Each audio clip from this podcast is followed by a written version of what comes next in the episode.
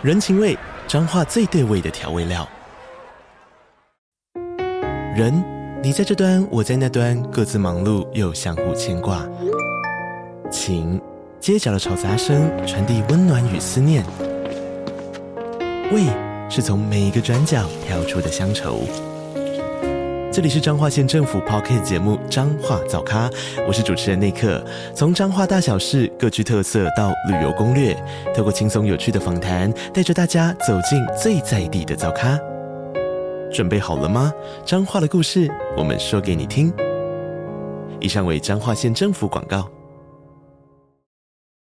你现在收听的节目是《历史下酒菜》。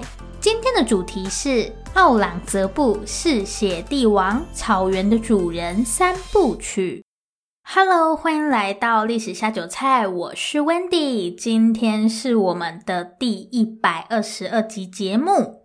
今天一样是草原的主人，我们要接着上个星期的节目，继续来讲奥朗泽布的故事。我今天有准时更新哦，没有拖更，对吧？讲的好像没有拖更是多伟大的事情。好，所以我们今天的主题就是奥朗泽布嗜血帝王草原的主人三部曲。这一集的奥朗泽布会成功进化。上一集我叫他星月王子嘛，因为我觉得在一堆王子中，奥朗泽布给人的感觉就像星月，就默默躲在那边不知道干嘛。但这集星月王子要进化成嗜血帝王了，感觉真的很中二。好啦，废话不多说，我们就马上来看看进化后的奥朗泽布。首先，先帮大家前情提要一下，在上一集的最后，本来应该病得快要死掉的沙贾汉突然华丽复出。沙贾汉这一操作把大家都吓出一身冷汗，尤其是奥朗泽布。本来奥朗泽布还在跟大哥达拉西科叠对叠，打算挑个黄道吉日正式翻脸，谁知道皇帝爸爸突然又好了。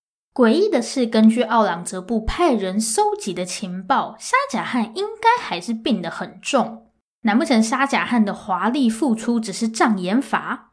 所以沙贾汉到底好没好？嗯，严格来说是一半一半吧。虽然他确实很不舒服，但也没有病到快死掉这么夸张。沙贾汉急着放消息复出，完全是为了心爱的大儿子达拉西科。毕竟沙叔贾跟穆拉德已经公开称帝，虽然这两个人不管从左边看还是右边看，都只有当炮灰的份，但这种行为根本就是公然藐视皇帝爸爸的权威，说什么也不能这样继续放任他们。不过，上面这些事情，奥朗泽布是没有办法知道的，所以奥朗泽布只能像热锅上的蚂蚁，日夜盼着从皇宫送来的信。问题是，不看还好，看了奥朗泽布真的是满头问号。今天才跟你说皇帝已经连起身都有问题了，后天又说皇帝的病情已经趋于稳定，搞得奥朗泽布好乱啊！看到这里，大家或许会好奇，奥朗泽布到底为什么这样扭扭捏捏的？想要皇位就直接起来造反啊！这大概就是奥朗泽布跟其他蒙兀王子不一样的地方吧。奥朗泽布很清楚的知道自己在兵力上没有优势，蒙兀宫廷的这些贵族大臣们也多半是站在达拉西科这边的，贸然出手也不过就是变成另一个炮灰而已。其实奥朗泽布是打算等父亲驾崩后再跟大哥一较高下。奥朗则布待在宫里的时间很短，公开跟爸爸翻脸，不见得可以得到多少支持。等沙贾汉死后再动手，就算没有成功抢到皇位，也有很大的可能性可以跟大哥分而治之。事实上，奥朗则布跟沙叔贾还有穆拉德的协议就是分区而治。不过沙贾汉病情总是反反复复的，完全打乱奥朗则布的计划。现在奥朗泽布要做出抉择了，是要维持原有计划，等皇帝爸爸死翘翘再行动，还是放手一搏，主动出击争夺皇位？大家不用太认真思考，因为看来决定权并不在奥朗泽布这边。没等奥朗泽布做出决定，达拉西科的军队已经在往沙舒贾与穆拉德的方向前进了。达拉西科大动作出兵，让奥朗则布相信沙贾汉已经离死亡不远了。因为奥朗则布相信，如果沙贾汉还在的话，应该不愿意看到兄弟鬩墙。但奥朗则布显然不够了解他爸，虽然沙贾汉的确不想看到达拉西科跟弟弟们兵戎相见，但在达拉西科的劝说下，沙贾汉还是同意出兵。只能说奥朗则布低估了爸爸对大哥的爱。既然达拉西克已经亲自找上门来了，那奥朗则布也只能放手一搏，赌一把，看看能不能抢到皇位了。我想要把一些无聊的战争经过快转，反正奥朗则布是一定要跟达拉西克打一架的。自从在坎大哈翻车后，就是皇帝爸爸派他去跟萨法维王朝打架，结果一门大炮也没给他的那次。自从在坎大哈吃了一次亏后，奥朗则布就很用心的研究兵法，努力增进自己带兵打仗的实力。而且因为常年被流放在外，奥朗则布跟底下的士兵们是比较熟悉的。我都将疯狂称赞奥朗则布了，如果他还输，那不是很尴尬吗？西元一六五八年，达拉西科与奥朗则布这对兄弟终于在战场上相见。光看兵力，达拉西科确实比较有优势，但就像我上面说的，奥朗泽布的军队比较有向心力。在一番激战后，达拉西科骑着马仓皇逃离战场。我觉得奥朗泽布对自己是不是有点没自信？感觉他明明很简单就打赢了，之前是在等什么？取得胜利后，奥朗泽布一行人浩浩荡荡朝阿格拉堡出发。当奥朗泽布久违回到皇宫时，皇帝沙贾汉正忙着寻找达拉西科的下落。其实达拉西科也没有不见，只是他就跑去逃亡这样。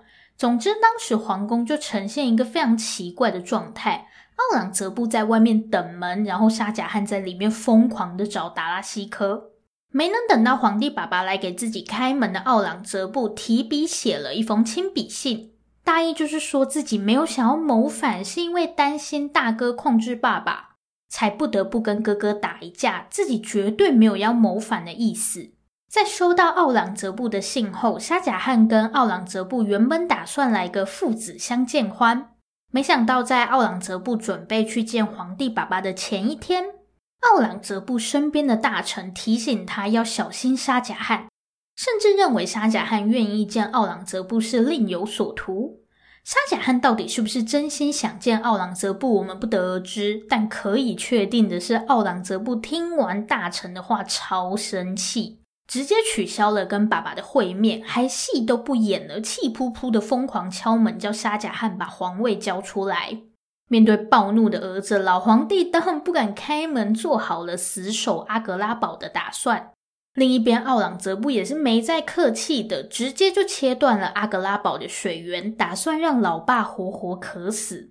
都快要七十岁的沙贾汉哪经得住这样的折磨，只能提笔写信，苦苦哀求儿子给自己一口水喝。但奥朗则布无情地拒绝了父亲的请求。西元一六五八年六月八日，沙贾汉命人将阿格拉堡的大门打开。事情发展到这里，沙贾汉跟奥朗则布之间真的是一点情分都没有了，就是彻底反目了。奥朗则布将父亲关进了皇宫里的一处八角亭。沙贾汉身边唯一的孩子是大女儿贾汉娜拉公主。尽管贾汉娜拉公主曾经在奥朗则布攻打阿格拉堡时写信数落他一顿，但奥朗则布还是放过了姐姐。以奥朗泽布的标准来看，这绝对是他最大的仁慈了。其他手足可没有贾汉娜拉公主这种好运气。没错，奥朗泽布并不打算就这样放过哥哥，他真的怨念很深呢。奥朗泽布到底想怎样？我们就继续往下看吧。西元一六五九年六月五日这天，不论是在皇宫内还是皇宫外，都弥漫着一股欢乐的气氛。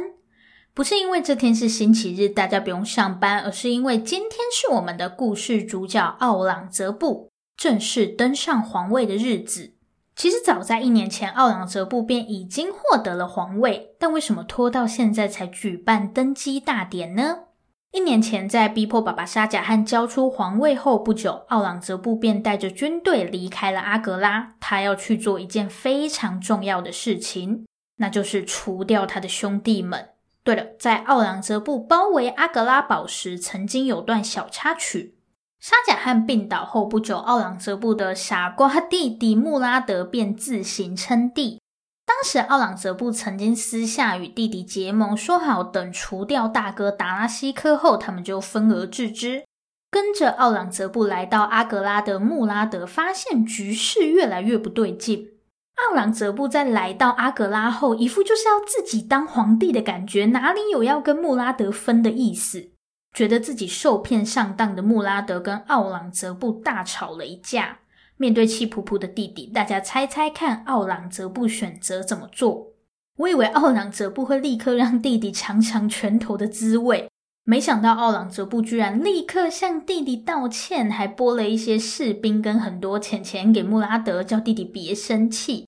一起跟他开会讨论该怎么彻底解决跑去逃亡的达拉西科。好傻好天真的穆拉德就这样信了哥哥，殊不知奥朗则布就是个阴险小人。在两人一起拟定完作战计划后，奥朗则布亲昵的拉着弟弟一起吃饭。吃饭当然要酒，对不对？黄汤下肚的穆拉德就这样在奥朗则布的宫殿里打起了瞌睡。等穆拉德再次醒来时，奥朗则布早就不知道跑到哪里去了。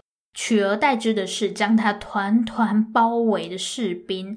当下穆拉德便知道自己中计了，不过也于事无补了。穆拉德随即被奥朗则布扔进了监狱。我们之前都没有认真介绍穆拉德。这个穆拉德虽然不是很聪明，但待人蛮真诚的，就是重义气的那一型，完全跟奥朗则布相反。蒙兀尔帝国的人也知道穆拉德没有什么才能，但他们并不讨厌他。所以当穆拉德被奥朗则布关起来的时候，其实有很多人都是同情穆拉德的。一些大臣甚至计划把穆拉德救出来。这些消息传到奥朗则布耳朵里，他当然很不是滋味。于是奥朗则布又开始动歪脑筋了。奥朗则布找到了一个多年前在战场上被穆拉德杀死的倒霉鬼。并怂恿人家的遗孀出来控告穆拉德。反正穆拉德莫名其妙就变成了杀人犯。按照伊斯兰法律，穆拉德只有一个下场，那就是死。除掉弟弟后，奥朗泽布一边哼着歌，一边收拾好行李，准备去追杀他这辈子最讨厌的人——大哥达拉西科。之前因为兵败逃亡的达拉西科被奥朗泽布抓到，几乎只是时间的问题。即便大哥已经这么惨了，但奥朗则布就是不要放过他。而且奥朗则布真的很爱用一些小人招数。按理说，奥朗则布就直接派军队去抓达拉西科就好了，但他偏不要。在派兵之前，奥朗则布还以达拉西科的心腹为名义，伪造了一封信，就是要让达拉西科以为自己的亲信打算叛变。奥朗则布真的是杀人还要诛心，超可怕。奥朗则布的阴险计谋确实成功破坏了达拉西科与下属的关系。达拉西科一边逃跑，还要一边怀疑东怀疑西，结果当然就是被奥朗则布给抓住。达拉西科全身脏兮兮的被绑在大象上，奥朗则布把大哥带回了德里，并让他游街示众。羞辱完讨人厌的大哥后，奥朗则布把达拉西科丢进大牢，他还不打算就这样放过大哥。不过现在要去处理最后一个人了，对，还有二哥沙叔甲。其实奥朗则布真的不怎么在意沙叔甲。如果说穆拉德还有讲义气这个优点，那沙叔甲就是个从头到脚都令人讨厌的家伙。沙叔甲既懒惰又自大，就这样摆着，大概也很难对奥朗则布产生什么威胁。但奥朗则布这个人就是斩草要除根，要杀我就一个都不留，杀个片甲不留，就是我奥朗哥的原则。好了，不要发疯了，去找沙叔甲吧。本来奥朗则布是不打算花太多时间在沙叔甲身上的，结果不知道沙叔甲是狗急跳墙，还是过去大家都低估他了。在与奥朗则布对战的过程中，沙叔甲居然一度占了上风。虽然最后因为兵力太悬殊，沙叔甲还是输了。但他也是所有兄弟里面唯一没有死在奥朗则布手上的。沙叔甲成功逃出了蒙兀尔帝国，不过他的下场也没有太好，就是了。离开蒙兀尔帝国后，沙叔甲一路跑到了今天的若开邦。当时这里是一个叫做阿拉干的佛教王国，虽然沙叔甲是去那边跑路的，但他带去的金银财宝还是让他在阿拉干大受欢迎。不过，当阿拉干国王提出要娶沙叔甲女儿的时候，不知道为什么沙叔甲拒绝了。于是国王气不过，要沙叔甲一家三天内滚出去。这个时候，沙叔甲没有选择鼻子摸着乖乖走人，而是起来造反。哎，这里不是蒙古尔哎，应该是不能这样随便造反吧？搞不清楚状况的下场，就是沙叔甲被阿拉干国王处决，最后女儿还是进了阿拉干国王的后宫。好，可以回来关心奥朗则布了。成功除掉弟弟跟二哥的奥朗则布心情大好，忙了一整年，终于可以举办自己的登基大典了。在正式登基后，为了跟皇帝爸爸，哦不对，是前皇帝爸爸分享他的喜悦，奥朗则布打算送爸爸一份大礼。某天，一个精致的盒子被送进了沙贾汉的宫殿。沙贾汉天真的以为儿子终于愿意跟自己上演欢乐大和解了，满心期待。打开盒子的那一瞬间，沙贾汉差点晕倒在地。盒子里装的不是别的东西，要不要猜猜看是什么？很恶，很恶，超级恶！盒子里面装的正是大儿子达拉西科的头颅。奥朗则布是不是心理变态啊？总之，现在是奥朗则布说了算了。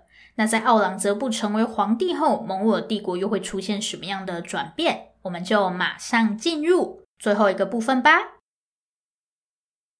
登上皇位后的奥朗则布变得越来越疯狂。在深入了解奥朗则布这个人之前，我对他的印象就是蒙古帝国最伟大的皇帝，甚至有人把他跟法国的路易十四或是清朝的康熙摆在一起。这个原因我们等等再来聊吧。除掉哥哥弟弟后，奥朗则布变得越来越疯。我觉得他以前也蛮疯的，什么骗老爸玩两面手法之类的。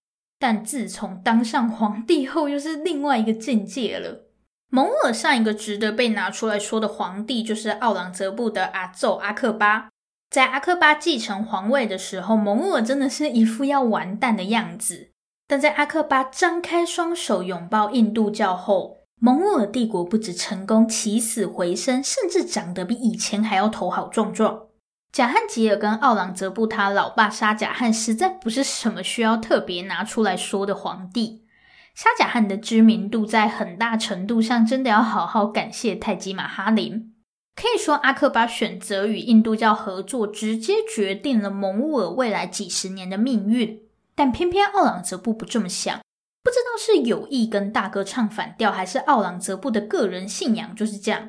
在还没登上皇位之前，奥朗则布就没有掩饰过他对伊斯兰教以外其他宗教的厌恶。他是个在宗教这件事情上很偏激的人，平常也都只跟那些立场极端的贵族学者来往。所以一登上皇位，奥朗则布就立刻恢复吉兹亚税，就是针对异教徒的税。想当然尔，奥朗则布这种偏激的政策马上就引来了很多批评，但他也不在意就是了，爱讲你们去讲，反正拳头砸下去，大家就会安静了。除了一些称得上是阴险的肮脏手段，奥朗则布最擅长的事情就是打仗。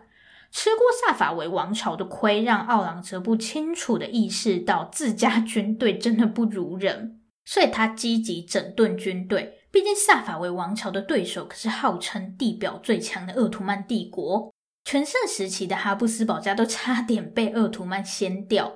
当时这几个国家在战场上的武器真的是最新科技了。奥朗则布也蛮聪明的，反正他就努力的学，只要可以让军队变强，他什么都学。面对当时战场上的最新科技，那些想要叛乱的人民根本毫无招架之力。不要说普通老百姓，就算是周边那几个小国家，也没有多少人扛得住。所以奥朗则布也就这样大摇大摆，继续在宗教上想修理谁就修理谁，反正谁不乖乖听话，我就揍他一顿。而且奥朗则布不止修理自己的子民，对外他也没再客气的，邻近国家都被他打了一轮，完全没有要跟你讲什么爱与和平。在这样的状况下，蒙古尔帝国的领土也达到有史以来的最大值。以前读书的时候，老师都告诉我们要以德服人，结果现实完全不是这样，好吗？奥朗则布哪有在什么以德服人，他都到处打人。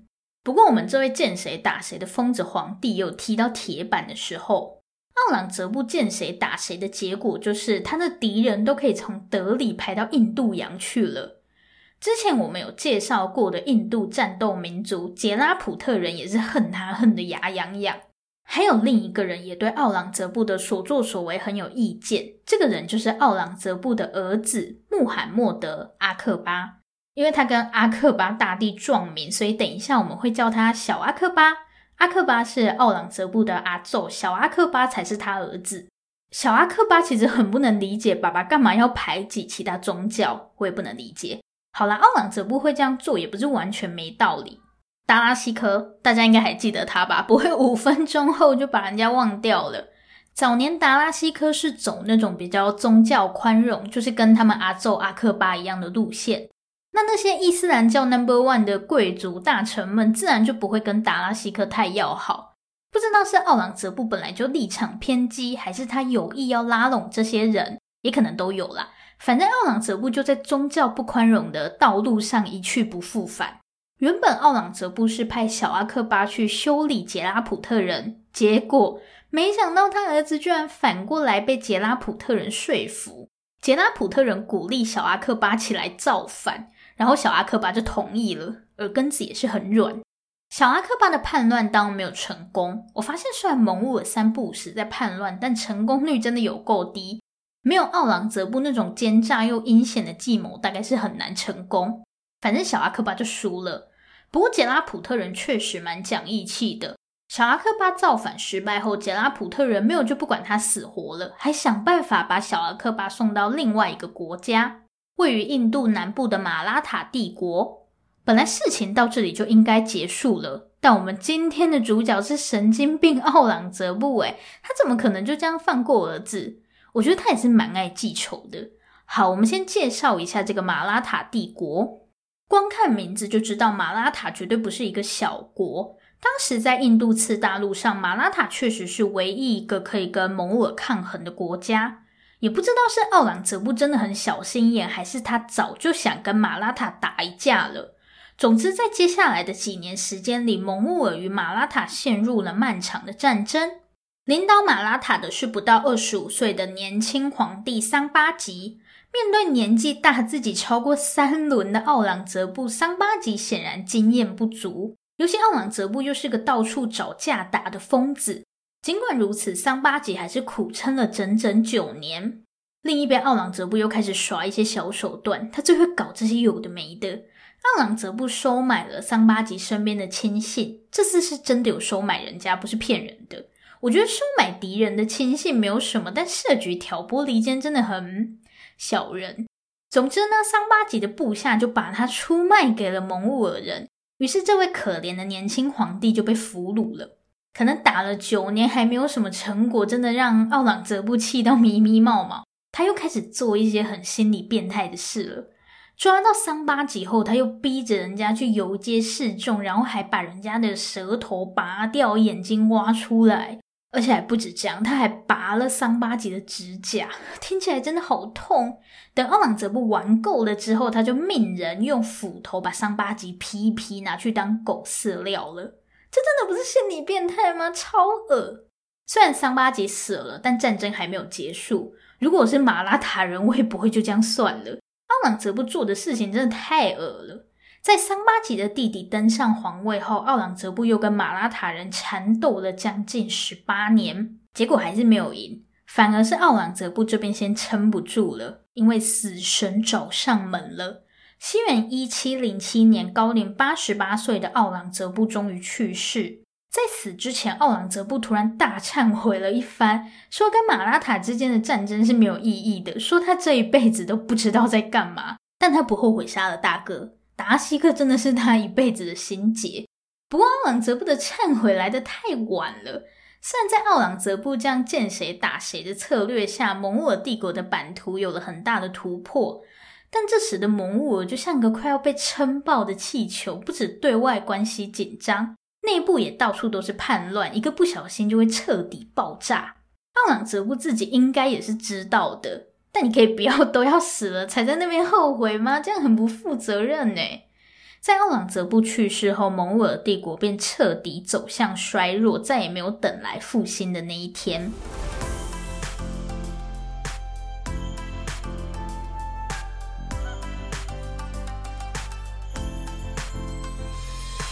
今天的重点整理好啦，来讲一些认真的东西。在整个蒙兀帝国的历史中，奥朗则布是一个绝对不能被忽略的人。从某种角度来看，他甚至是蒙兀最伟大的皇帝，因为他让蒙兀帝国的领土变得超级大。通常历史上伟不伟大的标准就是领土的大小，扣掉领土这一点，你实在很难说奥朗则布是个多好的皇帝。对内，他宗教不宽容，奇怪的税一大堆，惹得民怨四起，叛乱不断；对外一直打仗的下场就是花光大家的税金。